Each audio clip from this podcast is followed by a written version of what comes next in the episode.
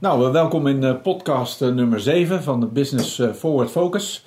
Um, voordat we dadelijk in ieder het woord geven om te introduceren zoals te doen gebruikelijk, nog eventjes een korte reminder over waarom we deze podcast in het leven hebben geroepen. Want eigenlijk is dit gesprek tussen ondernemers, zoals we hier aan tafel zitten, vooral bedoeld om als inspiratiebron te dienen voor andere in, ondernemers die dit horen. En dat betekent ehm, dat er uh, de dingen die wij dagelijks meemaken ongetwijfeld uh, aanknopingspunten bieden voor onszelf. Van, uh, oh, dat had ik eigenlijk helemaal niet bedacht. Um, maar dat geldt niet alleen voor ons, dat geldt hopelijk ook voor de toehoorders. En daarom doen we dit. geen enkele andere reden dan inspiratie voor andere ondernemers. Dat betekent dat alles ter tafel kan komen wat hier ter tafel komt. daar zit geen format in. We zitten allemaal te midden van een corona-achtige crisis met de maatregelen die ons getroffen hebben, al dan niet. En uh, ja, daar gaan we het over hebben. Ook uh, hoe je daar zelf in staat. Hoe je kijkt naar uh, de periode nadat die maatregelen weer verdwenen zijn. En wat je daarin allemaal nu doet. Nou, dat ter intro. Aangeschoven zijn vandaag Amy van Son en Leslie van Opstal. en zoals we meestal doen, introductie. Dus we beginnen bij Amy. Oh, nou, lekker. Um, wat, wil je, wat, wat wil je weten van de introductie? Wat nou, laat horen wat je doet als ondernemer. Oh. Onder andere. Ja, um, nou, ik, uh, ik, uh, ik onderneem uh, eigenlijk op zoveel vlakken dat ik het niet echt in één vakje kan gooien. Ehm, mijn hoofddoel, of eigenlijk wat mij drijft, is het vinden van zingeving in alles wat ik doe. En daarbij maak ik heel veel gebruik van multimedia in de vorm van projecten, events en dat soort zaken. Dat is even in een nutshell. En, en mensen die geïnteresseerd zijn op basis van wat je nu even zegt, waar kunnen ze jou vinden? Op uh, amyvanzon.nl en amyvanzon.com podcast. En natuurlijk op allerlei andere activiteiten die ik aan het doen ben. Maar dat zijn mijn twee thuisbasis websites. Oké, nou de rest uh, komen we daar uh, in het gesprek vast wel over denk het ook, te spreken. Onder andere uh, helemaal vol verhalen vind ik zelf super interessant om daar wat meer van te horen. Dus daar gaan we zo zeker op in. Leslie, aan jou. Nou, dankjewel. Dankjewel voor, me, voor de uitnodiging. Ik ben Leslie van. Ik uh, ben arbeidsbemiddelaar. Uh, ze, ze, noemen het ook recruiter. Uh, en daarbij geef ik ook trainingen over hoe ze sociale media kunnen inzetten om of, een, of het juiste personeel te vinden of de ba juiste baan te vinden. Um, ja, dat, dat doe ik. Ja, maar dit is een ja. hartstikke goede introductie. We zien, we zien op met name LinkedIn, waar, waar uh, Rico en ik ook wel actief op zijn, uh, zien we natuurlijk veel van jou. En ook hoe je dat uh, de afgelopen jaren, zeg maar anderhalf jaar, hoe dat enorm is geëxplodeerd bij jou. Dus ik kan me zo voorstellen dat daar ook nog wel wat tips vandaan komen hè, voor de toehoorders. Van wat levert het jou op en wat doe je daarmee, et cetera. Dus brand vooral los zometeen. Ook over je nieuwe initiatief wat je hebt genomen, wat ik gisteren voorbij zag komen met Hoorcollege. Yes. Dus daar kun je alles over vertellen. En natuurlijk hebben we ook Rico zitten, dus uh, Rico. Welkom, Welkom uh, allebei. Uh, en Patrick natuurlijk. mijn naam is Rico Brijal. Ik heb een aantal ondernemingen. En waar ik me nu voornamelijk mee bezig hou, is het trainen van organisaties, teams en individuen. Om soft skills te, eigenlijk als basis te gaan gebruiken om prestaties te verbeteren. Dat is eigenlijk in een nutshell. Gedurende het gesprek zal ik wel her en der wat verder toelichten. Mooi. Ja, Patrick. top. Ja, mijn naam is Patrick Waldhuis. Ik uh, ben uh, nog uh, actief als militair, als reservist, één dag in de week. en daarnaast als business developer bij Airbus actief. naast het feit dat ik zelfstandig ondernemer ben. en onder andere hier lekker invulling aan kan geven samen met Rico. Dus dat de intro van mijn kant. nou, laten we maar eens even met de deur dan in huis vallen, Amy. even voor de luisteraars. We hebben net al even een voorbespreking gehad niet over het onderwerp van deze uh, podcast. En toch hebben we, Rico en ik, en volgens mij Leslie ook, alweer uh, de nodige dingen opgestoken van Amy. Want uh, ja, jouw ervaring die je hebt in de social media hoek, die resulteert erin dat wij al wat tips hebben gekregen over de microfoon en opnameapparatuur. Maar los daarvan, hè, wij kennen elkaar ongeveer van ambtenaar 2.0 ooit is, van een jaar of zes, zeven terug denk ik, ik alweer. Wel, ja, ja. ja, en wat, hoe ben jij zeg maar getroffen of verrast met corona? Uh, ja, dat is een beetje een soort van dubbel op. Want uh, simultaan, eigenlijk met de opkomst van corona, was het ook zo dat ik ehm, me bewust was dat ik minstens een maand op inkomsten zou moeten wachten. Dat heeft ook te maken met het helmen vol verhalen eh, project en met subsidies en dat soort aangelegenheden. Dus begin maart had ik me er al op ingesteld dat het even zou duren voordat daar inkomsten zouden komen. Toen kwam corona daar overheen, maar er gebeurde toch iets magisch. Dus begin april kon ik het een en het ander gaan factureren en kon ik eigenlijk ook beginnen met helemaal vol verhalen om dat actief in te zetten. Daar ben ik al anderhalf jaar zo'n beetje mee bezig. Maar het kost gewoon heel veel tijd om alle stakeholders bij elkaar te krijgen en alle neuzen dezelfde kant op. Dus uh, ik kon eigenlijk zeggen, ik zat al in een soort van uh, isolatie. Ik wist dat ik gewoon even rustig aan moest doen. En toen kwam corona eroverheen.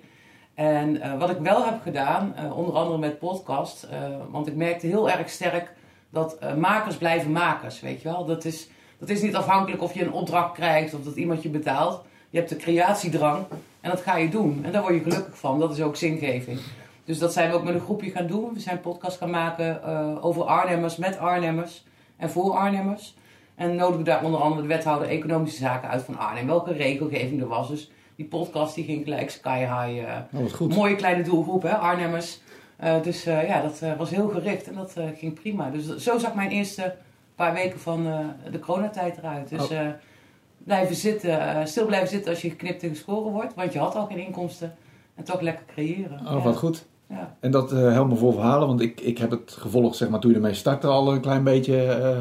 Uh, maar goed, er zitten hier twee heren die dat denk ik nog wat minder scherp op netvlies hebben, als ook de toehoorder mogelijk. Dus wat, wat, wat, wat is daarmee jouw bedoeling met Helmen Vol Verhalen? Ja, Helmen Vol Verhalen is een, een kunstproject en eigenlijk een opvolging van mijn vorige project wat ik heb gedaan met militairen en veteranen. Dat heette Your Song.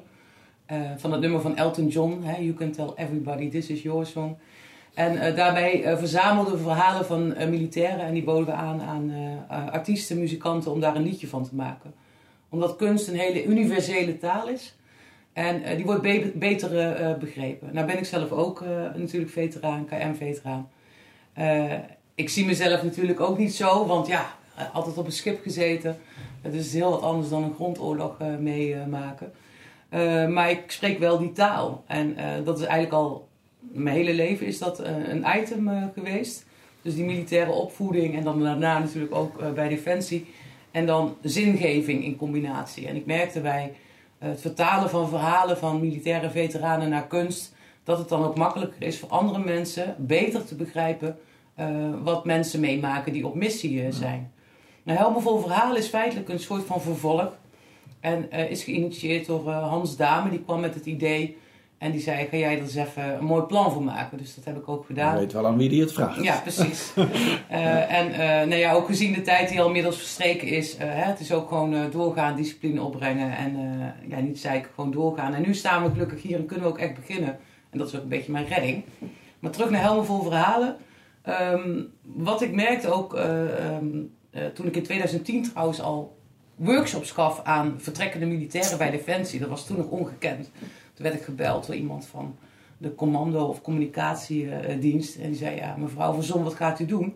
Toen gaf ik social media les aan militairen. Dat was natuurlijk ongekend. En uh, dus dat heb ik altijd wel gehad. Dat ik dacht van, ik heb een behoefte om die vertaalslag te maken. Om twee verschillende werelden met elkaar te verbinden. Ja. Waardoor je dus een gezamenlijk iets krijgt wat voor meerdere uh, ja, te soeperen is en te verkennen is. Nou, het mooie is natuurlijk van zowel muziek als van kunst is dat je contact maakt op waarde of op emotie.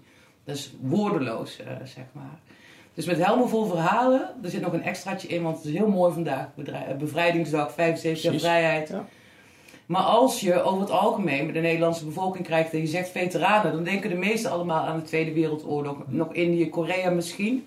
En er is een bepaald beeld ontstaan, terwijl, nou ja, jij, hè, uh, en ik ook. Wij zijn ook uh, veteranen, maar dat, dat zie je niet aan ons uh, voorhoofd.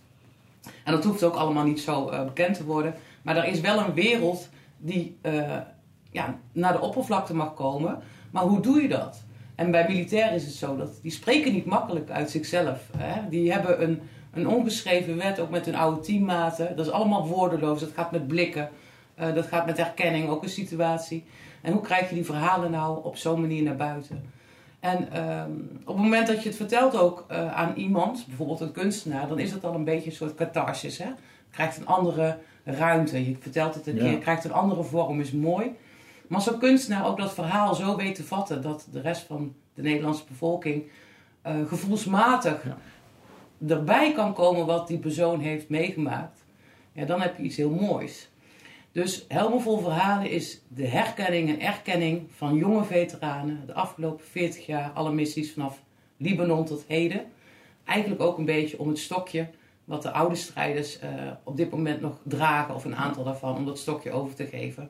Zodat iedereen realiseert dat er nog steeds veteranen zijn. Die en wel een prachtig initiatief, uh, ook ja. heel, heel nobel. Hè? En ook als je gisteravond de dodenherdenking reportage met 100 foto's, ik weet niet of je dat gezien hebt, maar dat maakt het ook dat, dat zijn 100 foto's gekozen door de bevolking eigenlijk, hè, over de Tweede Wereldoorlog situatie.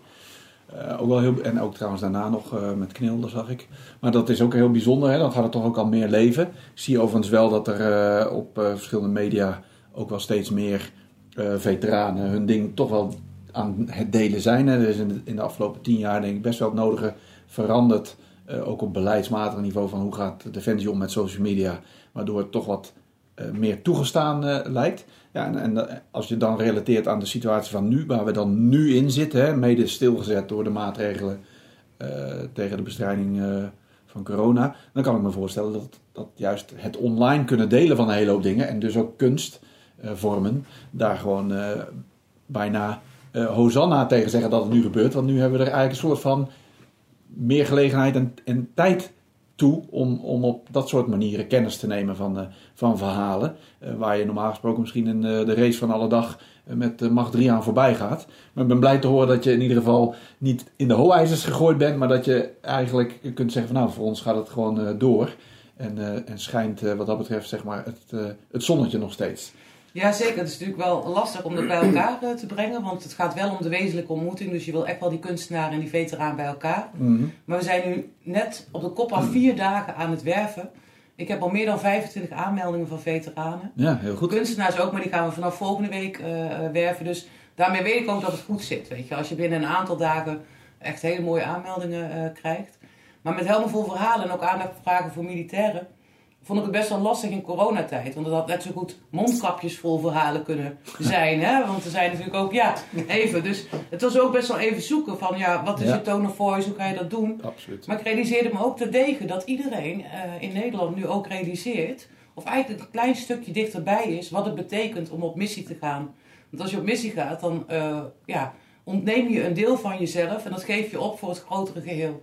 En dat vind ik wel weer mooi in, in deze tijd, dat mensen echt een klein stukje dichterbij komen over wat vrijheid nu echt betekent. Ja, ja dat is wel zeker uh, vandaag. Er werd ook wel weer nodig over geschreven links en rechts uh, op uh, de social media. Dat hebben we allemaal wel gezien, denk, denk, ik zo'n beetje.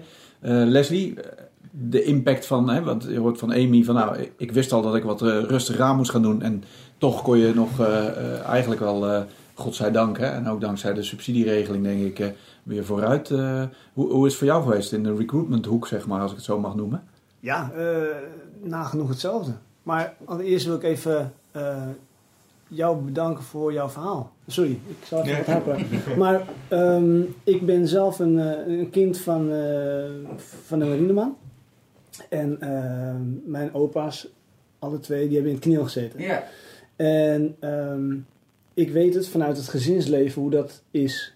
En uh, als ik dat zo hoor en hoe, je dat, hoe het eigenlijk de beide heren ook pakt, um, mooi, super waardevol lijkt mij om die vertaalslag te kunnen maken. Ja. Uh, ja, kunst, kunst en, en muziek en, en sportspel, dat, dat verbindt allemaal. Um, ja, en ik denk dat je daar wel even uh, wezenlijk impact op kan, mee kan maken. Ja, nou het mooie is dat bij dit soort uh, projecten, dan voel je al heel snel dat het klopt. En als het klopt, dan krijg je mensen ook makkelijk mee en dan maak je ze enthousiast en dan, dan maak je ook ambassadeurs. Dus je hoeft het niet heel erg hard aan te trekken. Dat is een beetje wat ik in het begin ook zei, zingeving is mijn ding. En uh, dat drijft mij voort in, en daar pak ik alle middelen die ik daarbij kan gebruiken, pak ik op. Nou ja, ik, ik wou, of, ja, ik hoop nog steeds dat uh, de generatie van mijn grootouders uh, ook die kans krijgen om uh, hun gevoel uit te dragen. Ja. Um, als ik zo even terugkijk naar. Dan kom ik zo terug op de vraag. punt, punt. Maar als ik zo terugkijk naar um, hoe het bij ons thuis ging. Um, mijn vader, toen mocht je nog, uh, ik denk een jaar max varen. en die kwam dan gewoon na een jaar terug. En dan doet hij alsof er niks aan de hand is. En, en je weet niet wat er gespeeld heeft, wat er door zijn hoofd gaat. Uh, wat hij in heeft moeten leveren. Eh, en dan hebben we het alleen maar over aan boord zitten. Ehm, de heren in het veld, eh, ja, da- daar gaat het toch echt wel wat dieper. Ehm, maar ja, zoals met mijn opa's, ehm, ik, weet, ik weet nog steeds niet wat daar gespeeld heeft. En Nee. toch beïnvloedt het mij. Ja, zeker, zeker. Het zit in je DNA, dat raak je nooit Ja. kwijt. Ja. Dus, je eh, kunt verdrietig worden over iets wat je normaliter niet verdrietig zou maken. nou, Omdat het in ja. je DNA zit, word je dat toch. Ja. ja. Dus eh, gisteren met die beelden van kleinkinderen en opa's en oma's, ze moet ik altijd slikken. Ja. Eh, dat doet me altijd heel veel. En ik merkte eh, toen jij aan het uitleggen was, nagenoeg dat jullie eh, erin meegingen, maar ook dat het mij heel erg raakte. ja. Nou, dus ik mooi. hoop dat je heel veel, eh, heel veel draagvlak hierin krijgt. Ik vind het heel, heel tof. Ja, ja. En, en als je dan... eh, ehm, Dus even een zijstap. Nee, maar dat, dat maakt niet uit, want eh, zoals gezegd, hè, er zit hier geen format in. Nee. Dus we gaan gewoon met de flow en het gesprek gaat zoals dat eh, gaat. Het enige wat ik altijd een beetje probeer in mijn achterhoofd te houden is van eh, onze toehoorders, wat halen Ja. die eruit voor zichzelf? Maar Ja. goed, hey, dat bepaal ik, niet dat bepalen zij mooi lekker zelf. Ehm, maar als je in dat licht wat we nou net bespreken, hè, dan gaat het over eh, militaire veteranen. Ik trek het graag even wat breder, want ja, dat is een doelgroep. Hè, en zo hebben ze, en zeker in dit moment, heb je natuurlijk een hele hoop doelgroepen die... ehm, die pijn hebben, pijn krijgen, eh, eh, waarvan dingen verwacht worden waar ze mogelijk zelf niet eens voor kiezen, maar waar ze wel mee geconfronteerd worden omwille van een andere groep van, Mhm. eh, van mensen. Dus er speelt op dit moment heel veel analogie, zou je kunnen zeggen. Mhm. En als ik dan, eh, hoe, hoe heb je dan bijvoorbeeld gisteren de, de toespraak van de koning eh, eh, eh, gehoord? Hè? Wat, wat, wat is daarvan, wat maak je daarvan? Oeh, eh, nou, ik vond het heel erg mooi dat hij toch even een, een zijstap maakte naar opa en oma. En, en ja, wat, wat maak ik ervan? Voornamelijk dat bleef Ja? mij bij. En jou, Eh, jou Rico? Ik vond dat het. ehm, nou, ik, wat mij eigenlijk het meeste bijblijft is de, de beelden.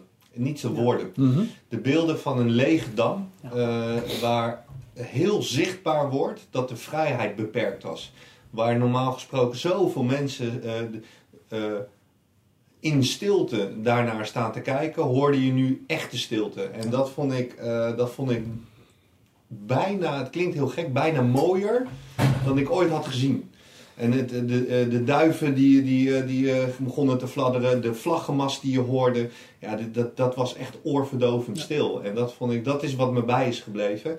En ik moet je eerlijk zeggen dat eh, de woorden gekozen door eh, regeringsleiders, door, eh, door eh, het Koninklijk Huis in dit geval, ik, zonder daar mensen tegen de schenen te schoppen, ehm, woorden raken mij in deze tijd heel weinig. Mm. Ik hoor zoveel woorden Mm. dat ik geen idee meer heb welke woorden ik moet geloven. Het brengt me niet in onbalans, maar ik heb het, het- gewoon het beeld, het geluid, Ja. of het, niet het geluid hè, in dit geval.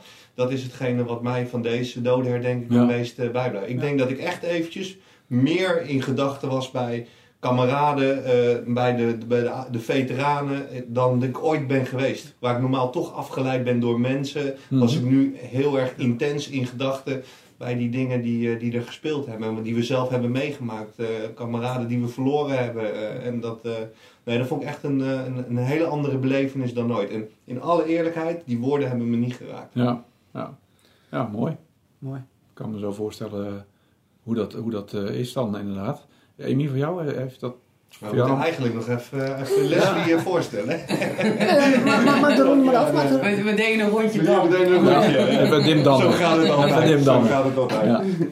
Eh, ja, ik heb, eh, ik heb later eh, de uitzending eh, teruggekeken. Trouwens, eh, vanochtend heb ik hem even teruggekeken en vooruitgespoeld. En, eh, ehm, ja, ik, ik, vind het, ik vind het wel mooi, eh, ook omdat ehm, natuurlijk Alexander ook in Indonesië excuses heeft gemaakt. En ehm, eh, nu ook eh, inderdaad Wilhelmina eh, eigenlijk even aan de rok trekt.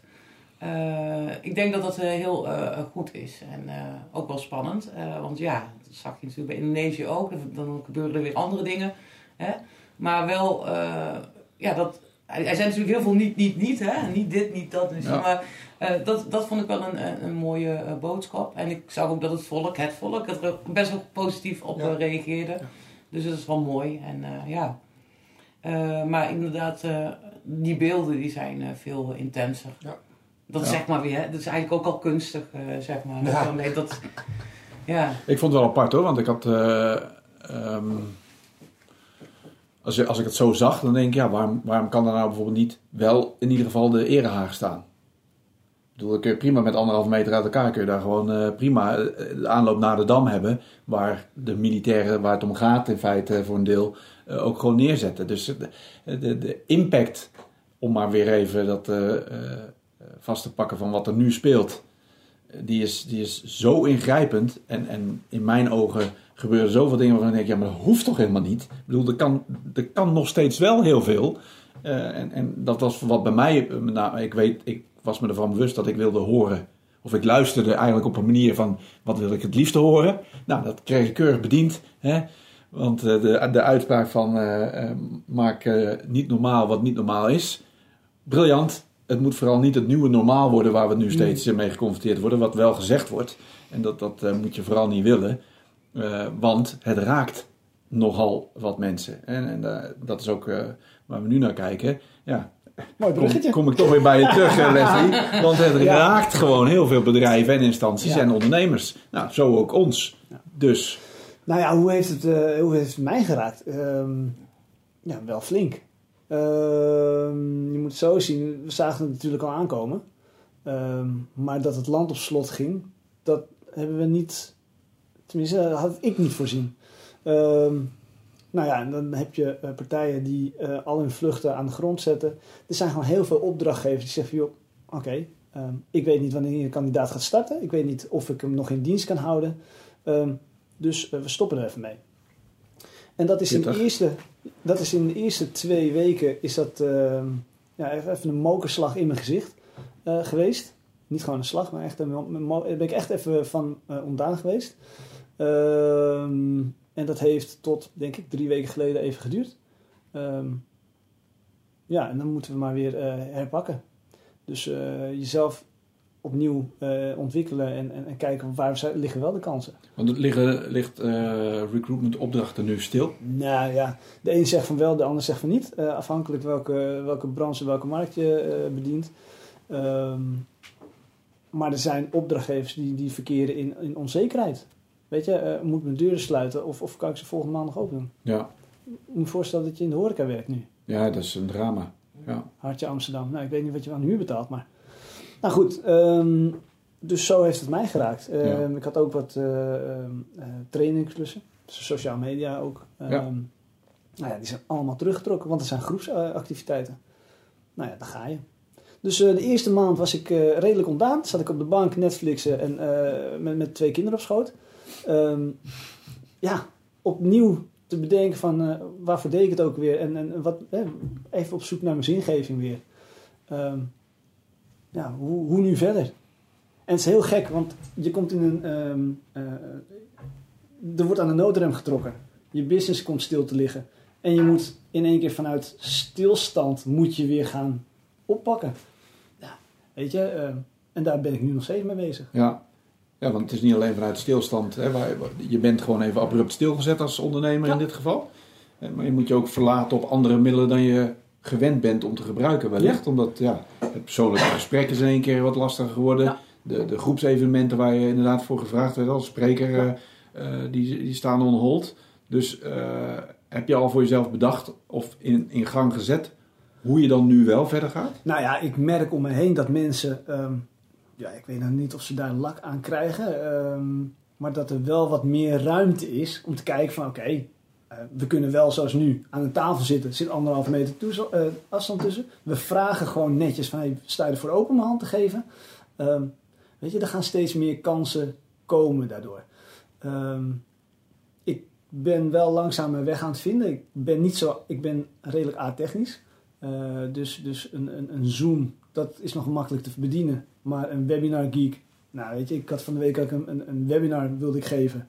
Die was na een kwartier was die opgehouden, omdat eh, de wifi-verbinding was, eh, eh, die bleek weggevallen te zijn. Nou, dan sta je een kwartier te praten tegen een beeldscherm dat stilstaat. Ja, weet je, ehm, Ja. maar aldoende leert men. Ja, Dus ja, ik, ik probeer ehm, eh, dingen weer opnieuw uit te vinden. Maar ik zit liever bij je aan tafel. Daar ligt mijn kracht. Daar vind ik dat, dat, eh, dat ik veel sterker ben in de arbeidsbemiddeling ook. Ehm, ja, Ja. Ik, ik hoop dat die periode weer teruggaat. En tot die tijd, ja, dan moeten we maar met Zoom of met andere, met Skype, weet je, of internet bellen, whatever. Eh, maar tot die tijd moeten we het maar. Ja. En eh, daarna hoop ik dat de deuren weer gewoon eh, open gaan. Wel, wel interessant wat je zegt, hè? Je- daar ligt je kracht in, dat persoonlijke contact. Dat, dat zie ik ook overigens je, je doen en dat geloof ik ook voetstoots. En tegelijkertijd zie ik ook je kracht op eh, social media. Ja. Want als je ziet, eh, eh, nou ja, misschien moet je het zelf maar uitleggen, maar de luisteraar, kijk vooral even op zijn LinkedIn profiel, want dat, dat gaat hard. Dat gaat redelijk hard, ja. Waar, waar, waar eh, wijd je dat aan? Waar komt dat door volgens jou? Nou ja, ehm, ik denk dat de- al gaande de introducties hier ehm, zag ik toch wel wat overlap. En dan denk ik, ah ja, wel interessant. Hè? We hebben het over zingeving, we hebben het over sociale media. Eh, jij raakte net iets, oh ja, dat is ook weer een verbinding. Jullie hebben een verbinding. Ehm, we- ik denk dat we hier allemaal zitten met, ah dat is een stukje eh, het menselijke, hè? Ja, de soft, soft skills. skills, ja. Daar ging ik helemaal op aan. Ik denk dat het daar weer naartoe toe moet. Ehm, zeker ook in de arbeidsbemiddeling. Weet je, ehm, zingeving is één voor de werkzoekende. Ehm, maar voor de soft skills eh, bij de werkgever is dat echt super belangrijk. En daar schrijf ik over. Eh, we schrijven gewoon content over eh, hoe het is als, als mens om connectie te maken. Weet je, dat ik de kans heb gehad om een HBO te halen of de HBO te doen, dat is een kans. Daar, dat, dat, moet je of creëren of krijgen. Maar sommige mensen komen niet in die, in die ehm, krijgen die kans niet. En die kunnen die kans ook niet creëren. Maakt het je minder, eh, maakt het je minder als mens? Nee, helemaal niet. Alleen je krijgt daardoor wel minder kansen. Of die kansen, dat, of die, die weg daar naartoe wordt een stuk langer. Nou ja, daar, daar, eh, dat, dat spreekt een hele hoop mensen aan. Ja, dat blijkt, want dat, eh, ik zie wel eens artikeltjes van je en dan, los van dat je dat heel mooi schrijft, denk ik, zie ik ook wel inderdaad hoeveel reacties je daarop krijgt. Ja. Ehm, wat, wat betekent het voor je dat je daar zo enorm veel reacties op krijgt? Niks. Heb je daar... Ja, het, het spijt me. Nee, het nee. spijt me. Nee, maar eh, ik kan me voor, voorstellen dat eh, de mensen die eh, het volgen, erop reageren, dat ze dan denken van, nou die daar een, een bepaalde mening over krijgen. Nee, ik eh, ben dankbaar voor, voor eh, de interacties die er ontstaan en de kansen die er door ontstaan. Ehm, word ik daar heel erg, word ik daar een beter persoon van? Nee. Word ik daar een, een, bij negatief commentaar word ik daar dan een minder persoon van? Nee, ook niet. Nee, Dus ehm, ik doe ook meer op het zakelijke, hè? wat haal je Oh. eruit voor jezelf? nou, voor mezelf haal ik eruit dat eh, naast branding, eh, dat het ook een manier is voor, voor acquisitie. Dus het social selling eh, gedeelte is dat eh, elke reactie eh, krijgt van mij of een inbox of even een, een bericht. Eh, een, inbox, of ik reageer er even onder. En dat heeft puur te maken met wat, wat zijn de kansen en ehm, weet je, hoe kunnen wij van, offline, eh, van online naar offline gaan. Is, is dat zeg maar iets wat je nu doet? eh, hoe, hoe speelt daar de huidige situatie, eh, zeg maar, die we, die we nu meemaken, eh, een rol in? Nou ja, offline wordt het dus niet. Dus je gaat niet bij mensen over de drempel stappen en je gaat niet daar de acquisitie doen. Dat is nu allemaal online, helaas. Nogmaals, ik krijg daar niet de kick van. Hmm. Ehm, ja, en, en nou ja, in, in mijn berichten eh, merk ik wel verandering. Weet je, ik, in, we maken makkelijk contact door te bellen. Hè, het is makkelijk even een belletje te doen. Ehm, maar door de, de, de opsluiting en eh, door het gezinsleven en eigenlijk alles beperkingen wat, wat betreft werk, ehm, ja, moet ik echt even wat dieper graven om bepaalde casussen eh, te benoemen. ja, weer, weer op te, te, hoe noem je dat? Je beleving is nu Het, eh, anders ja. waarschijnlijk. Ja, Ja, je moet echt wat graven om, om Ja. zeg maar, je in te leven in een bepaalde situatie, dan wel terug te halen van, oh ja, dat is ook nog een case eh, of een casuïstiek geweest. eh, de- omdat je de sociale, fysieke interactie mist en het dient zich wat minder gemakkelijk aan waarschijnlijk. Oké, ja, dat, daar heb ik wel beeld bij. Dus, maar voor de rest, het is voornamelijk branding en nog steeds relevant zijn en ehm, zichtbaar zijn voornamelijk. Want nou, als ik nou naar Amy kijk, Amy van Son.nl, eh, volgens mij etaleer je daarmee ook, zeg maar, eh, de hulp die je biedt om op dit soort eh, media actief te zijn. Klopt dat? Ja, maar wat ik al in het begin zei, voor heel veel mensen is het heel erg onduidelijk. Ze zeggen, ja, wat doe je nou eigenlijk? Wat Ja. doe je nou eigenlijk? Nou, maak dan eens hè? duidelijk. Ja. Ja, Nee. maar het is net, voor mij is het gewoon het ontwikkelen van je skills en drills en dat je makkelijk eh, kunt schakelen. Dus dat je niet heel erg afhankelijk bent van eh, bijvoorbeeld een website bouwen of een, een fotograaf of een, een illustratie maken. Um, de afgelopen tijd heb ik ook allemaal cursussen gevolgd op uh, InDesign, Illustrator, Premiere Basis Pro en podcast en weet ik wat allemaal. Maar dat gaat bij mij altijd door. Ik wil gewoon snel kunnen handelen, ik moet in flow blijven. Je kunt niet in flow blijven als je een opdracht wil geven aan iemand. Je hebt drie weken, drie weken heb ik tijd en dan is het na drie weken klaar. Nee, ik moet het nu hebben. Dus het is heel erg van uh, jezelf ontwikkelen om dat zelf te doen. En ook gewoon aangaan. Uh, dus ik ben niet bang om te falen, weet je wel. hetzelfde als met podcasts. Gewoon gaan met die banaan en, en doen en klaar. Nu weet ik ook wel dat ik makkelijk geprater ben. En ik was natuurlijk verbindelaar bij de marine. En verbindelaren weten altijd de juiste boodschap op de juiste plek te krijgen. Dus ja, dat, is, dat heb ik altijd in me gehad en dat doe ik nog steeds. En ik noem mezelf ook nog steeds uh, verbindelaar in, uh, in die zin. Maar als ik kijk ook naar social media, dat zijn zoveel events en projecten. Ik word heel erg. Uh, mijn waarden bijvoorbeeld zijn verbinding, verantwoordelijkheid, vrijheid en plezier. Dus als ik, als ik iets zie en ik vind die waarde daarin, dan ga ik. Dus ik kan niet social media bedrijven voor een stofzuigerfabrikant. Dat gaat niet. Dat lukt niet. Dus alleen Geen dingen die echt... stofzuigen. Nee, nee, ja. Oké. En dus alleen de dingen waarvan ik echt denk van oké, okay, hier voel ik wat voor. Dat zijn ook de opdrachten die ik kan nemen. Uh, en, en ook langer vol kan houden ja. natuurlijk. En kijk, en, en, op emilvanzon.nl, die website is ook al tien jaar oud. Af en toe deed ik hem wel up en denk, oh ja, dat moet eigenlijk even anders. Maar ja, wat, wat heb ik gedaan? Voor ziekenhuizen. Ik doe heel veel met, met, mensen met een verstandelijke beperking voor de prokkel. De tweede week van juni is dat. Maar die gaat helaas niet door. Maar dan ontmoeten mensen met en zonder beperking elkaar. Maar we zijn natuurlijk eigenlijk allemaal beperkt. Dat vind ik echt een fantastische doelgroep. Er zijn geen mensen zo zuiver als mensen met een, met een verstandelijke beperking. Uh, en dan word je ook heel mooi geconfronteerd met jezelf. fantastisch. Nou, TEDx Arnhem natuurlijk. Um, ja, het Joyson project nu helemaal vol verhalen. Ik word gewoon heel blij van die crossovers. Van die projecten waarvan mensen zeggen, huh, militaire muziek. Dat ik denk, je, weet, je, je moest eens weten. Muziek is alles voor een militair op uitzending. Alles, ja. weet je wel. Ja. Dat is gewoon alles. En dus ook uh, eigenlijk kijken of ik mensen vanuit een ander oogpunt kan laten kijken. En ik weet ook met het vorige project, dat mensen met zo'n gebroken militairtje of geweertje op de revers. En die zei, ja, ik, ik, ik ik zou nooit met een militair praten, maar nu heb ik dit project gezien en nou wil ik dat dan wel doen. Ja, dan weet je wat jij al zei, als er drie mensen luisteren, dan hebben we al winst. En daarom ben je ook um, ja, niet afhankelijk, wat jij weer een beetje zegt, van wat anderen ervan vinden. Je hebt iets te doen en dat ga je doen. Soms is het niet makkelijk. Het is ook gewoon vallen, opstaan en weer doorgaan. Ja, ja. ja. Nou, ik vind het wel een mooie. Uh, want ik uh, naar jou kijk, Rico, dan uh, merk ik eigenlijk bij jou hetzelfde als wat Amy nu eigenlijk aangeeft. Uh, je maakt het je gewoon eigen. Ja. Hey, uh, je niet afhankelijk zijn van, van anderen om je te supporten of ergens iets te leveren of iets te betekenen voor je, maar je gaat jezelf ontwikkelen. Je, doet het, uh, je pakt zelf allerlei tools aan, waarbij ik me kan voorstellen dat nu we een beetje min of meer gedwongen worden in die richting, omdat je fysiek dingen niet meer kunt doen. Ja, hoe dan? Dus de hele wereld heeft ineens ontdekt dat er Teams in bestaat en ja. dat Zoom er bestaat enzovoorts. Maar uh, spiegel het eens naar jezelf, Rico. Hoe, hoe uh, pak jij dat op?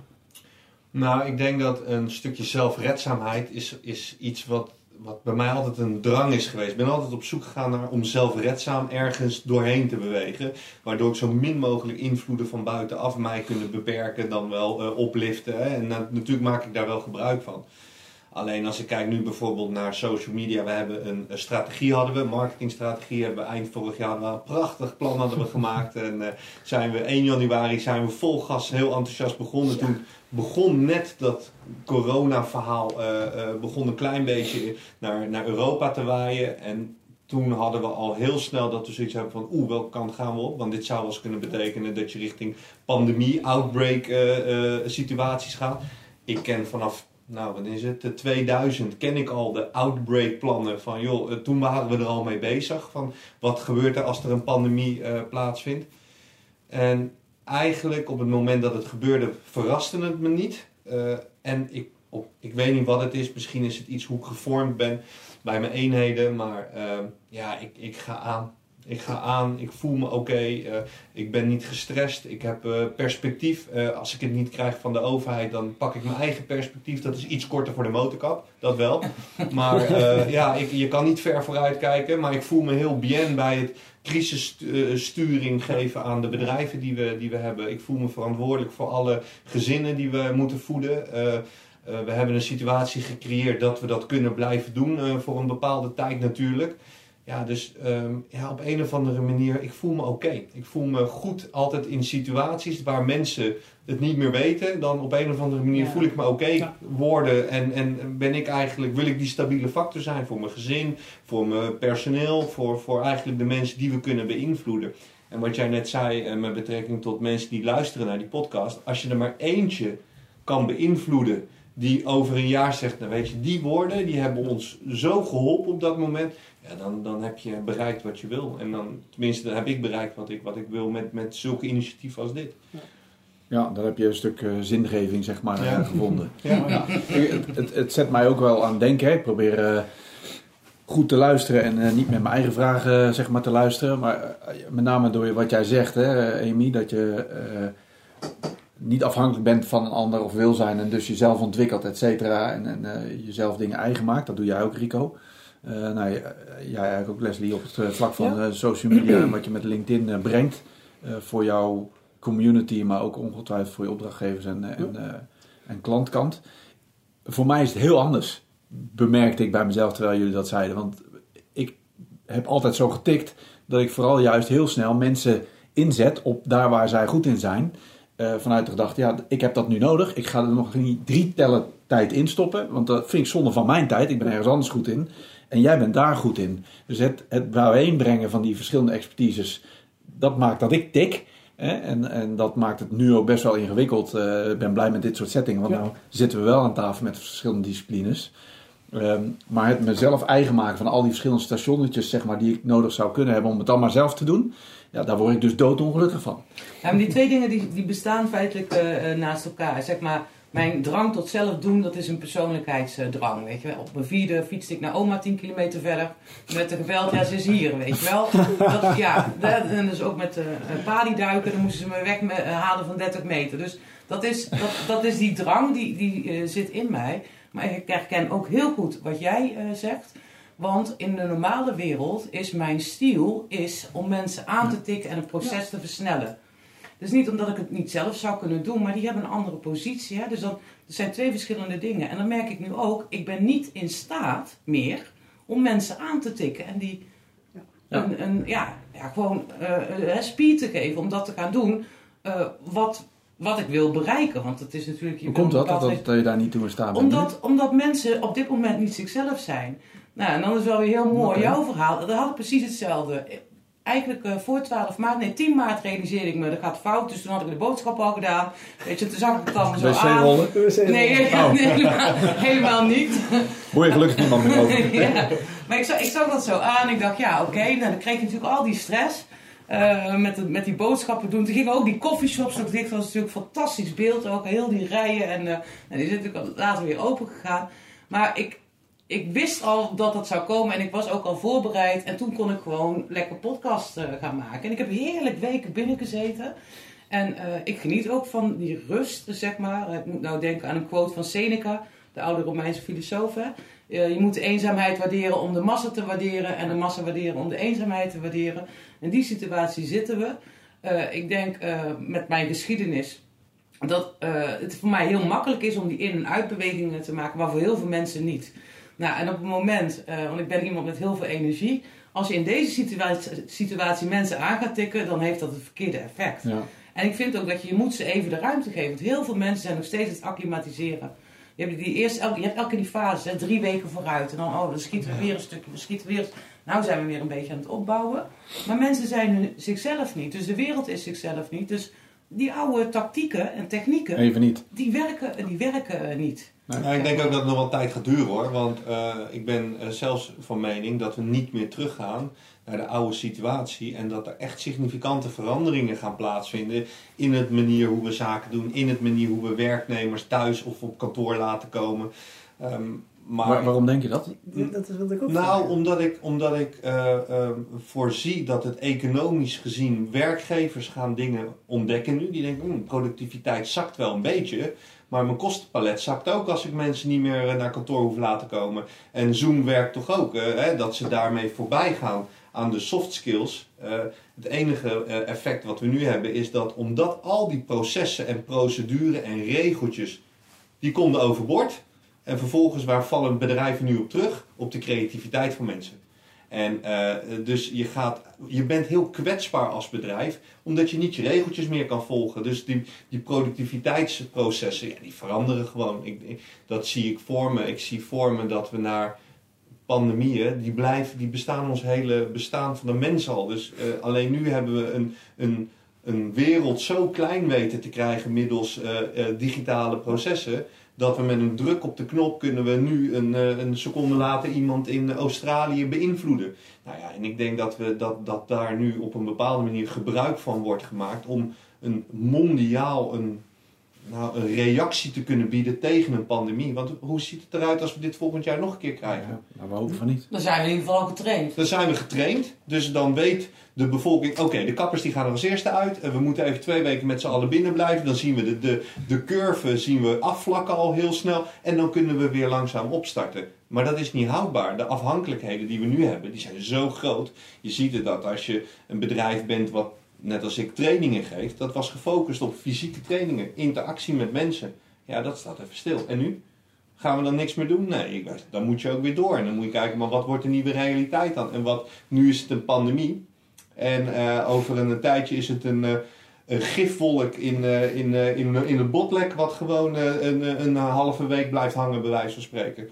En dan? Gaan we met z'n allen op slot en niks meer doen dan? Nee. Dus, Grappig. Ik, ik kijk er juist heel erg anders tegenaan. Ik denk op het moment dat eh, Mark Rutte zegt, nou, we mogen weer starten, dat we gewoon net zo gemakkelijk weer in, eh, in de oude, oude situatie vallen.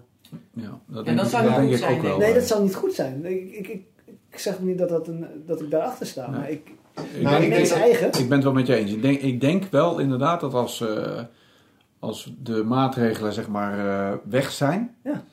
Dat dan in principe eh, iedereen de draad weer oppakt zoals gewend. Met een aantal waardes zeg maar die herleefd zijn eh, geworden. Eh, hè, of waarvan men zich bewust is geworden van ja, verdorie, Ja. dit zijn toch wel een aantal dingen die waren we even kwijt. Maar die zijn toch wel even goed op netvlies gezet als zijnde heel belangrijk. Ik noem maar wat, de, de, de, de ouderen. Die nu eh, eenzaam en alleen zitten. Dat waren ze altijd al. Hè? Want eh, er staat nu voor niks in songteksten, om maar met jou te spreken Amy. Van eh, oud en afgedankt en eh, Marco Borsato's verhaal. Dus we gaan toch zeker al eh 1 à 2 uur per jaar gaan we even langs.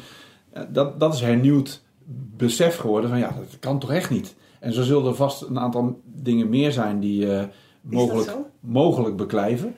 Ehm, ik weet het niet, ik heb helemaal geen wijsheid in pacht. Maar ik verwacht in ieder geval dat we weer gewoon doorgaan met eh alledaags. Ja. Waarbij een aantal dingen, ehm, zoals gebruik maken van de, de tools die we nu allemaal maximaal aan het verkennen zijn, eh, wat meer common ground kennen. Ja. Daar waar voorheen mensen zeggen, ja thuiswerken, ik kom gewoon naar kantoor, prikkelok alsjeblieft en eh, dan zie ik tenminste dat je er bent en dat je aan het werk bent.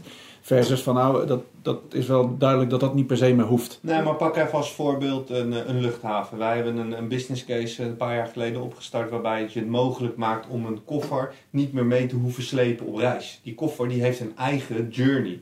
En die komen bij elkaar op bepaalde momenten. Dat is op je eindbestemming, op je vakantiebestemming bijvoorbeeld. En die komen weer bij elkaar op je thuisbestemming. Daar hebben wij, en- en als je dan ziet hoeveel je moet leuren in een traditionele sector als de aviation wereld. Ja. Ja, dan dat is helemaal, er is geen bereidwilligheid om te bewegen. Nu hebben we een paar weken corona en die bereidwilligheid is niet Ja. normaal. Als we zien wat de, de explosie van aanvraag. Wij hebben een oplossing die voorziet in een anderhalf meter economie op een luchthaven eh, Schiphol. Je kan morgen opstarten als je wil. En je, hebt een, je kan die, die passagiersstromen zo in banen gaan leiden. En, en dat bedoel ik met die adaptiviteit van sommige sectoren. Ja. Een aviation sector die gaat dit niet binnen twee of drie jaar nog een keer willen. Dus die gaan wel nadenken, hoe kunnen we dat duurzaam veranderen? Ja. En nu is het moment om dat, om dat te bereiken. Maar Ja. de, dat daar mensen in de comfortstroom weer terechtkomen. Hè, laten we het maar even, de comfortzone is gewoon de oude traditionele mooi patronen. ja. Eh, als je daar natuurlijk gaan we daar weer naar terug. Ik Ja, hoop, mensen eh, willen daar naar terug. Ja. Dat, dat is een gevoel van schijnzekerheid. Ja. Want Dat is het eigenlijk. En ik vind, wat ik wel mooi vind is ehm, eh, dat, het, dat ehm, de omloopsnelheid, dus het ritme, dat merkte ik ook heel erg. Dat ik dacht, oh jezus, wat, dat was echt een fucking rat race. Ja. Ik deed niet echt Ja. mee, zeg maar. Maar omdat de wereld zo snel draaide, moest je ook daarin eh, bewegen.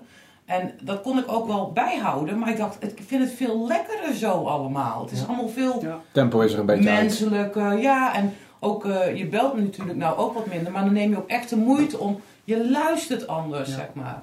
Mijn grote zorg is wel de interactie, dus de fysieke nabijheid, eh, dat, dat, eh, dat dat wel consequenties heeft. Maar ik vind het helemaal niet erg. Er zijn ook heel veel bedrijven die feitelijk niet levensvatbaar zijn in deze situatie. Of niet meer levensvatbaar zijn. En niet langs een levende lijn lopen. En dan mag je denk ik ook bij jezelf achter je oren krabben. Van ja, is dit inderdaad wel een businessmodel. Wat ook dit soort eh perioden kan eh, doorstaan. Ja, dit dus dat je een soort breedte, eh, een breedband gaat zoeken. Van oké, waar ga ik me met mijn bedrijf tussen begeven. Ik kan feitelijk niet meepraten. Ik ben gewoon een eenpitter, een freelancer. Ik heb maar één persoon om voor te zorgen. En dat ben ik zelf. Nou, maar, maar zeg je hiermee dat, dat zeg maar, er be- bedrijven zijn die nu dreigen om te vallen? Als gevolg van. Het wordt zichtbaar dat ze dus een bepaald soort bedrijfsvoering hebben gevoerd. Afhankelijkheidsrisico. Wat niet, ja precies. Dat is helemaal gebaseerd Ja, op dat alles maar doorgaat, doorgaat, Vind je dat die hulp moeten krijgen? Ehm, dat ligt er een beetje aan in welke eh, context. Want dan kun je het over miljoenen hebben of eh, banen of weet ik veel wat allemaal. Hmm. Maar bedrijven eh, die bestaan eh, eh, dankzij eh, natuurlijk eh, de klanten of de omzet die ze kunnen halen.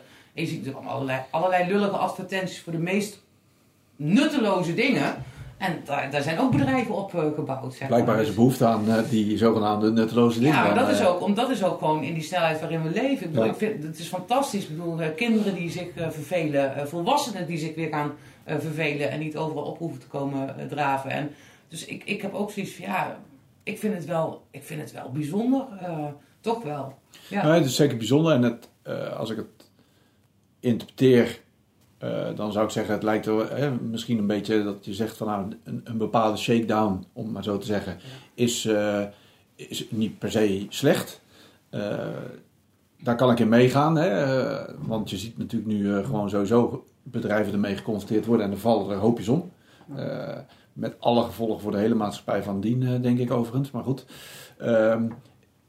Ik vind het niet per se terecht en zeker niet. En we hadden natuurlijk hier vorige week eh, Ralf Moorman zitten, die op het gebied van gezondheid eh, dingen propageert. Zeker niet als je dan ook ziet van waarom doen we dit allemaal. Is omdat we willen voorkomen dat de IC vol loopt. Eh, en waarom zou die vol lopen? Nou, omdat er nogal wat mensen zijn die klachten kunnen krijgen. En die mensen die er zijn, zijn daar voor een deel in ieder geval zelf debet aan. Daar mag wat mij betreft dan net zo'n shakedown gedachte achter zitten. Zeg maar, ja, pech gehad, had je het maar beter moeten organiseren. Ja, maar die discussie wordt natuurlijk niet gevoerd. Want ja, dan gaat het ineens over levens. Nee, maar dan praat je over mensen. Ik bedoel, als ik aan jou vraag, als jij morgen de pijp uitgaat, ben je oké? Ik heb Maar dat zit je op microniveau. Ja, maar, maar dat, zo is het dus voor mij ook. Dat ik denk, op mijn 35 had ik al, jezus, wat een vol leven heb ik eh, geleid. Dan Ja. besluit je eigenlijk, als ik morgen de pijp uitga, dan is het prima even wat harde woorden. Maar dat is wel de manier waarop je erin eh, Ja. eh, zit.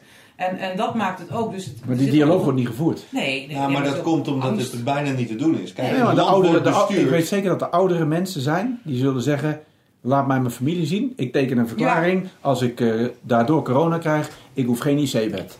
Ik vind het best. Ik vind het goed geweest. De uitdaging zit, de discussie wordt op, eh, een overheid voert een discussie op mondiaal dan wel landelijk niveau. Dan kijk je niet naar microsituaties. Dan ga je niet kijken naar de individuele ellende die mensen ervaren. Maar dat doen ze toch wel? Nou ja, maar daar zit de, de, het, het verschil. Eh, ik denk namelijk dat de maatregelen die nu getroffen worden te veel op het sentiment zitten. Absoluut. Van micro en Absoluut. macro gezien heb je dan gewoon, ga je Ja. dingen missen. Ja. En eh, of dit de juiste maatregelen zijn, ik, ik heb er geen verstand van. Ik ben geen viroloog. Gevoelsmatig zitten we in een, een fase waar ik denk van... begint het nu niet tijd te worden om maatregelen proportioneler te gaan maken? Eh, maar eh, ik denk dat de discussie gevoerd wordt. Ik had van de week een discussie op LinkedIn. eh, dat ging over economie en, en ethiek. Ja. En op het moment dat je economie zegt, de welvaart, en dan hebben mensen het over rijke mensen die op vakantie gaan. Ik zeg nee, welvaart is een ziekenhuis waar je altijd naartoe kan, waar je geholpen wordt volgens de beste richtlijnen met de beste artsen. Dat is ook welvaart. En dat we die welvaart nu aan het verknippen zijn. En, over, en hoe ziet het eruit over zeven of acht jaar? Hoe ziet de gezondheidszorg er dan uit als er uh, 100 miljard bij moet, wat er niet is, wat we nu opgesoupeerd hebben? Nou ja, dat is een discussie. En dan zie je dat mensen die in de gezondheidshoek zitten, die zitten heel erg op het micro. Hè? Ga maar, dan zeggen ze, ga maar eens kijken op een IC. Je hoeft niet te kijken op een IC. Ik ben een keer in een oorlogsgebied geweest waar ellende zichtbaar was. Maar op macroniveau zeggen we, goede missie geweest zijn wel 14 militairen doodgegaan. Verder goede missie. Op microniveau zullen de 14 gezinnen rondom die militairen zeggen van goede missie. Mijn zoon, mijn man, mijn uh, dochter, whatever is overleden daar. En die discussie, het, het perspectief moet gelijk getrokken worden. Waar hebben we het over? Hebben we het over hoog over of over de individu? Nou ja, daar zie je gewoon dat het nu zo ver uiteenloopt. Ja, mensen verwachten perspectief te krijgen. Ja, en ik denk, hey, word eens zelfredzaam, creëer je eigen perspectief dan. Maar is het niet ja. uh, inherent aan jouw opleiding? Jullie opleiding? Zelfredzaamheid bedoel je? Ja, ja kijk, ik ben gevormd door, door Defensie. Laat ik daarvoor opstellen. Nou, misschien door, door natuurlijk hè, familie. En hè, uiteindelijk kom ik bij een organisatie als Defensie terecht... waar ik keihard gevormd ben om in een keiharde context te kunnen excelleren. Maar dat, is niet, dat ben ik niet verloren op dit moment. Dus ik ben wel... Uh, uh, ik kijk er op een bepaalde manier naar waarbij ik zeg... Uh, en, je, en dat, zul, dat zullen jullie ook ervaren. Als je iets moet doen met een hoog over doel en één van ons komt dan te sneuvelen, Go. dan zeg ik doen. Ja. En daar dan, ook als het over mijn eigen leven gaat. Nou ja, en daarin denk ik dat we verschillen ten opzichte van de mensen die die ervaring niet hebben. Maar dat kun je die mensen niet kwalijk nemen. Ik snap dat iemand zegt, ja maar mijn moeder, of mijn vader, of mijn oom, of, of hè, mijn schoonouders. Mm. Je wil voorzichtig zijn. En als dat betekent dat je daardoor in een rem komt te staan, ja, dan, dan overzie je niet de economische gevolgen die desastreus zijn hoor. Laten we vooropstellen dat we nu een periode ingaan.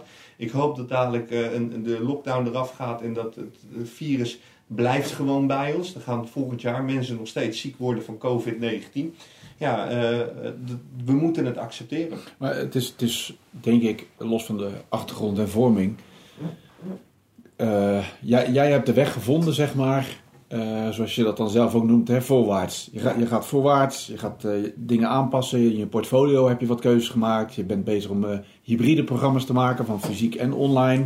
Maar er zijn ook hele beroepsgroepen die ik me zo kan voorstellen. En kijk maar even naar links, Leslie.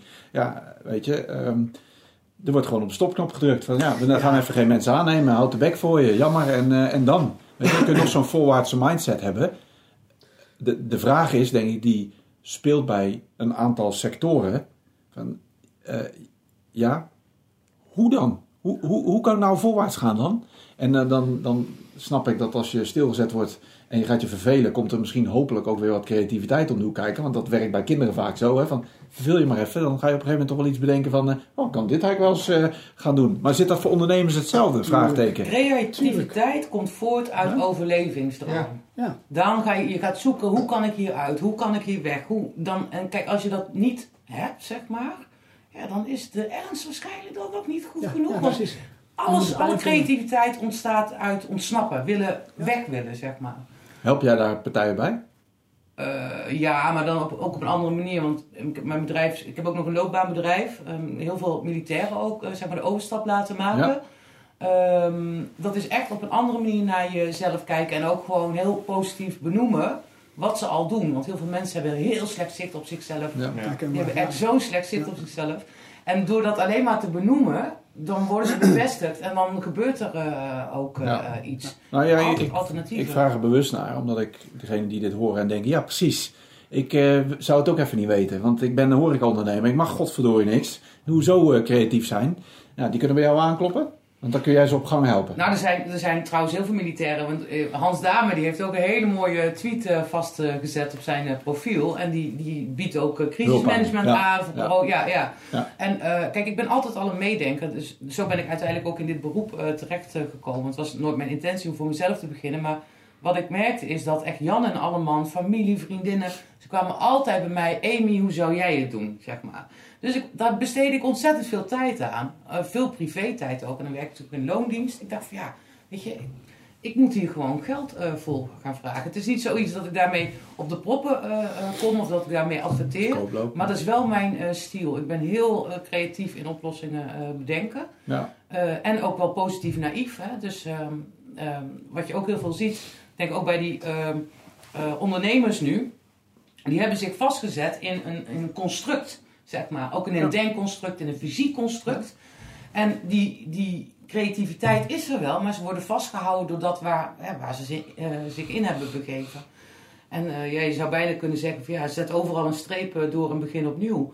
Ik bedoel, ik zal de eerste zijn. Stel dat ik helemaal geen inkomsten zou hebben. En soms doe ik het trouwens ook even een zijstapje. Maar ik, ik zit nog wel eens bij de wc's bij studentengala's. En dan zou je denken, ja, maar ja, je kunt het beter verdienen. Ja, dat klopt. Maar dat vind ik echt geweldig om daar te zitten. Eén, om de controle te houden over de massa zeg maar, bij de wc's. En dan ook te merken dat dat dus lukt. En dat ook die gasten een enorme uh, leuke avond hebben. Uh, zeg maar. Dus ik ben ook niet te benauwd om asperges te gaan steken als het zou moeten. En dat, dat zie ik ook bij heel veel mensen.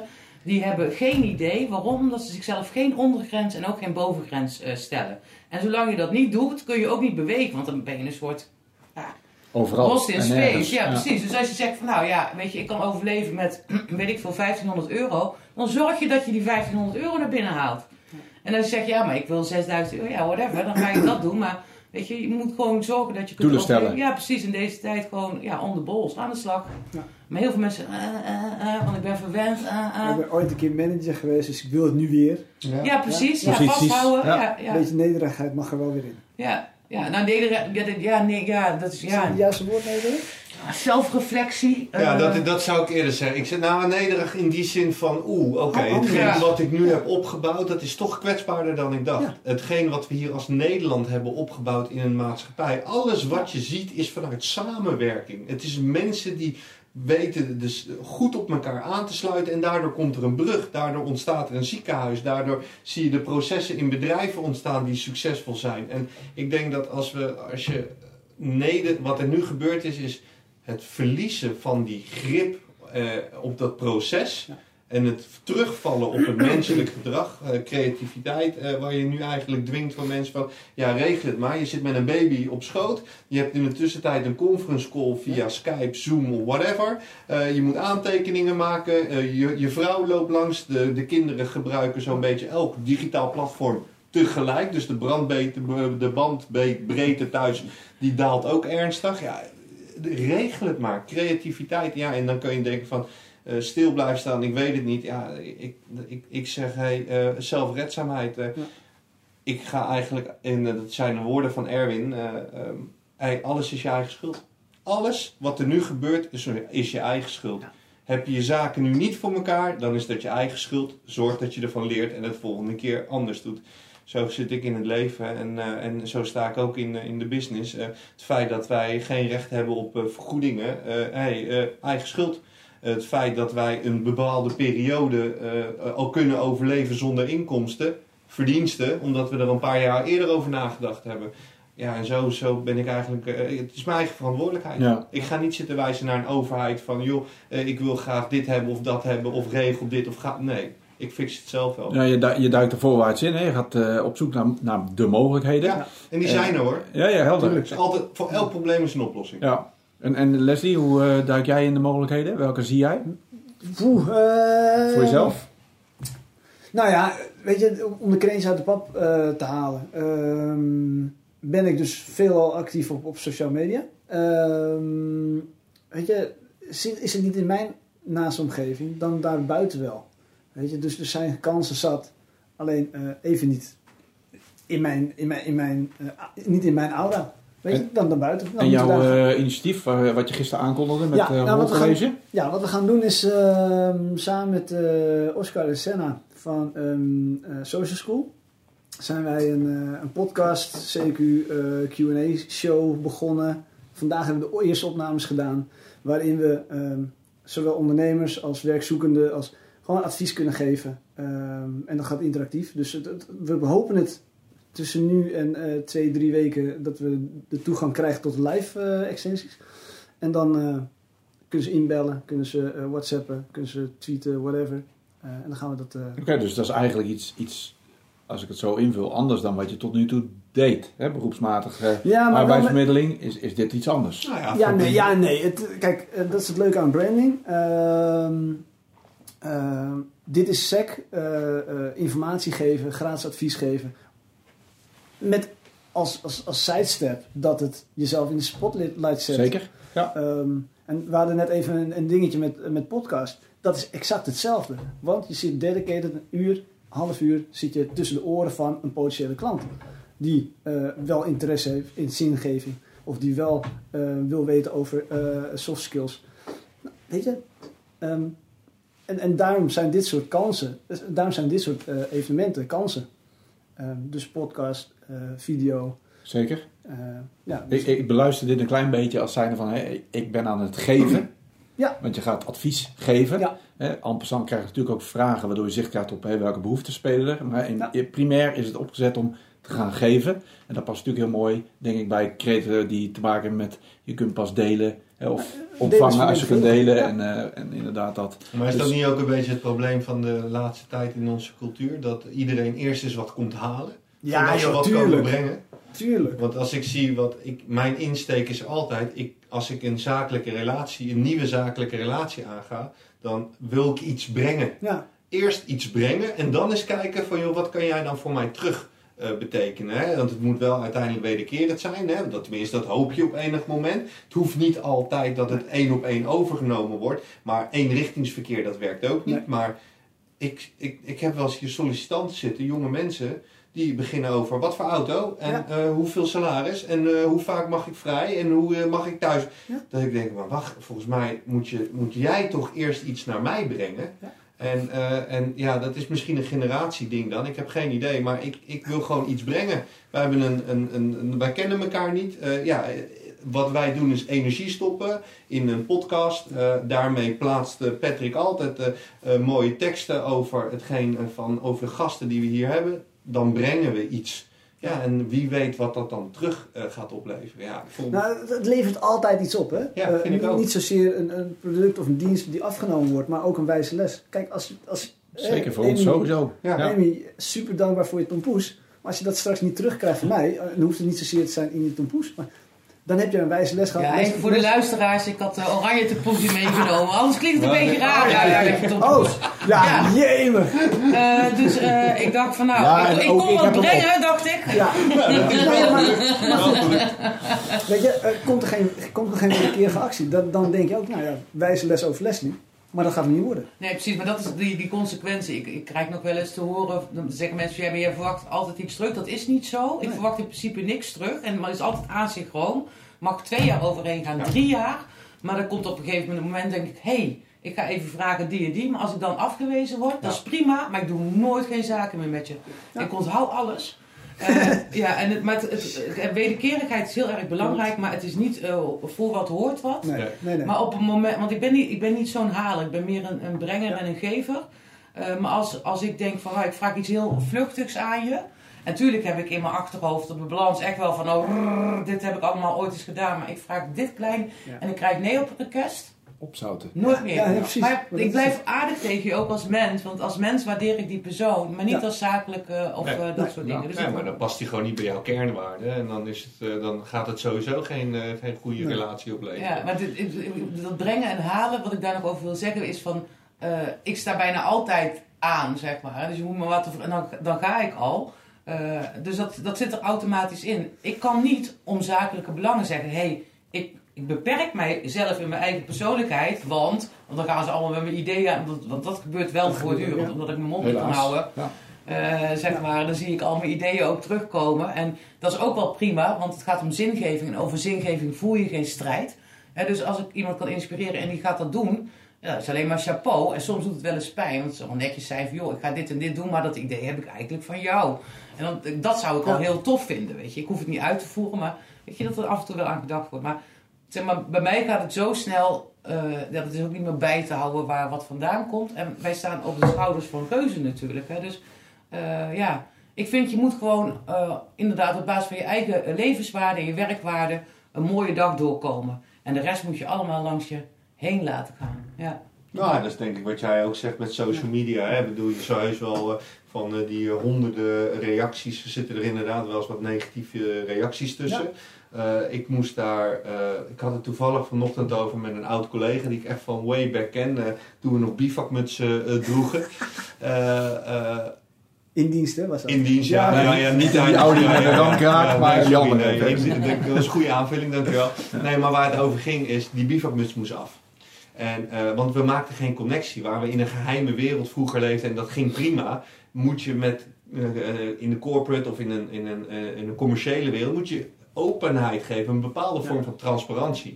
En eh, ik denk dat het bij mij echt wel een jaar of zes geduurd heeft voordat ik de bivakmuts echt helemaal af had. En me open en kwetsbaarder durfde op te stellen op, eh, op socials, waarbij ik een mening durf te ventileren, die nog steeds bij mij niet polariserend is. Het is toch altijd wel, ik ben, dat is, en zo ben ik ook niet, dus ik ben wie ik ben. Maar als iemand daar negatief op reageert, voel ik nu tegenwoordig, voel ik daar niks van in mijn, in mijn systeem. Het zijn een paar zwart-wit tekentjes, hè? Exact, exact. En eh, de positieve berichten daarentegen voel ik ook dus niet Nee. in mijn systeem. Maar ik vind het wel leuk om die interactie op gang te krijgen. En ik merk wel dat ik nu wat, eh, zeker nu, eh, in de fase waar ik denk van open up.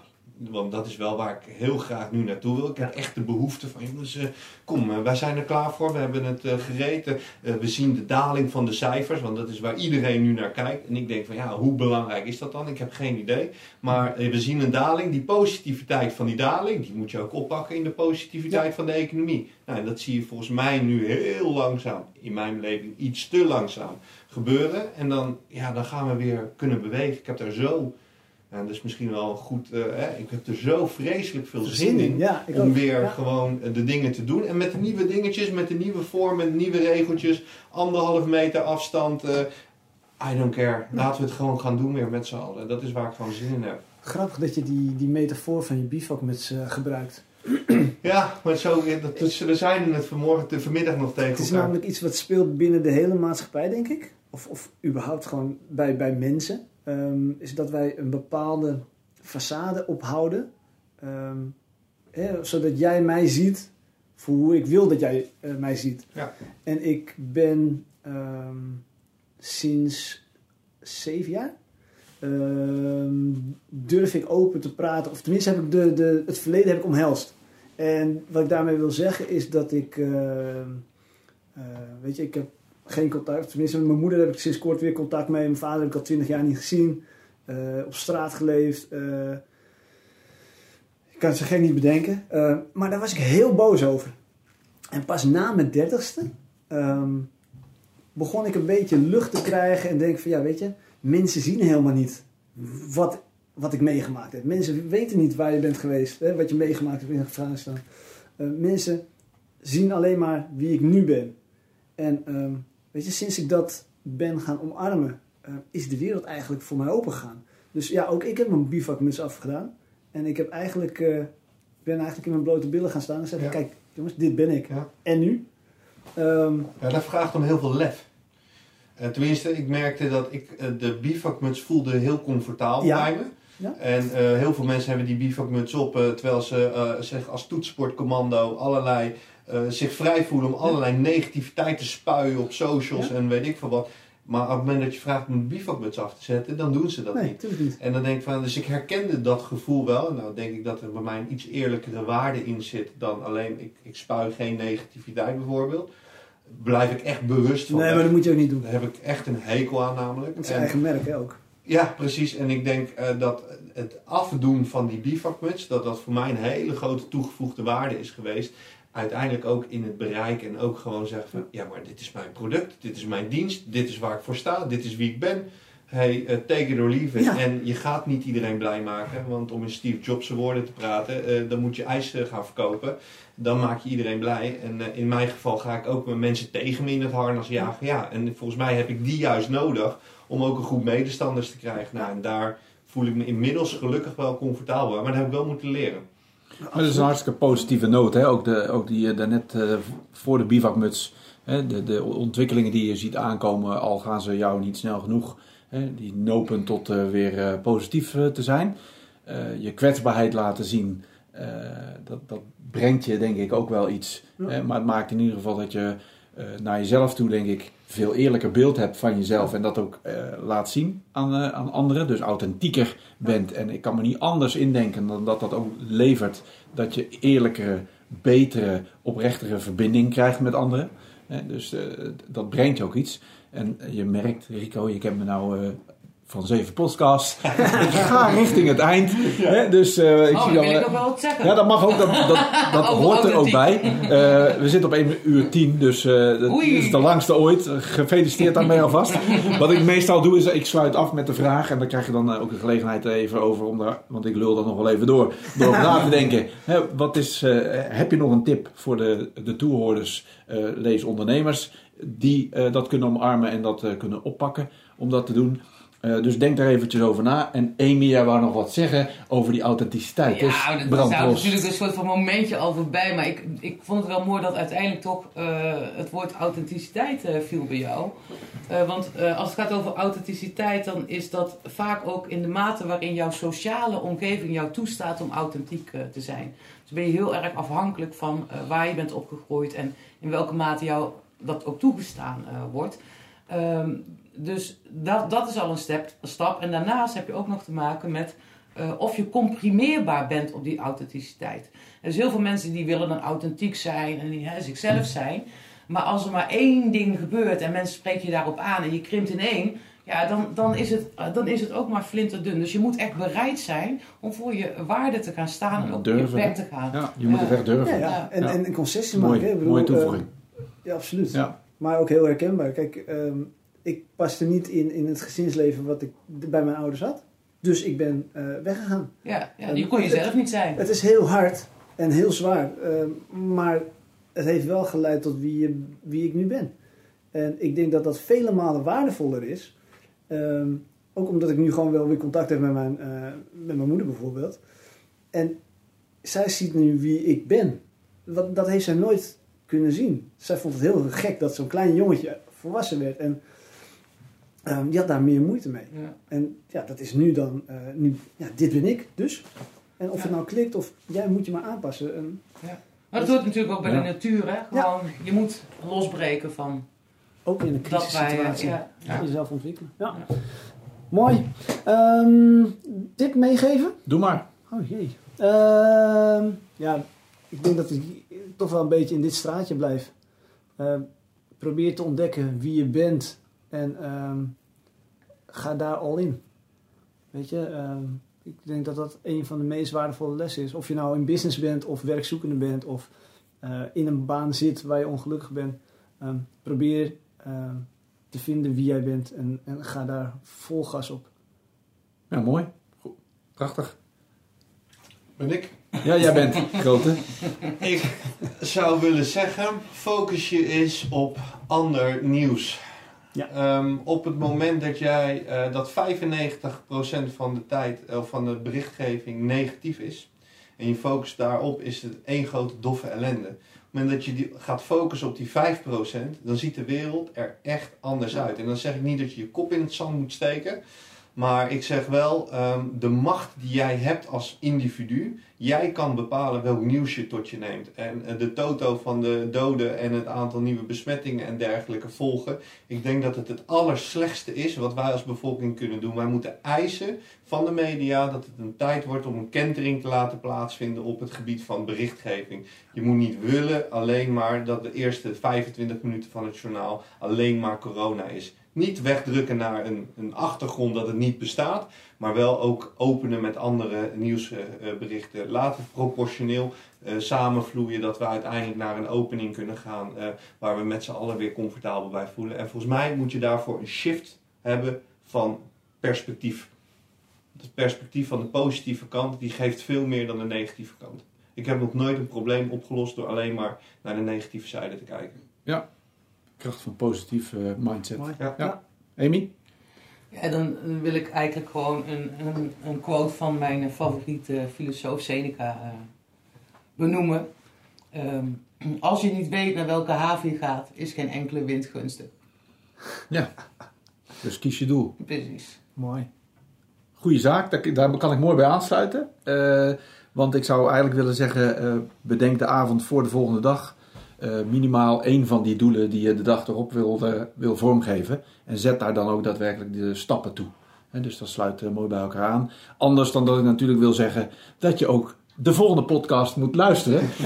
Maar dat is evident, dat heb ik vorige keer ook gezegd. Ehm, jullie allemaal dank voor, voor jullie komst hier naartoe weer en je bijdrage hierin. Helemaal goed. Ik hoop dat we de luisteraars weer geïnspireerd hebben. En dan het product hiervan komt rap weer online. Dankjewel. Dankjewel voor de uitnodiging.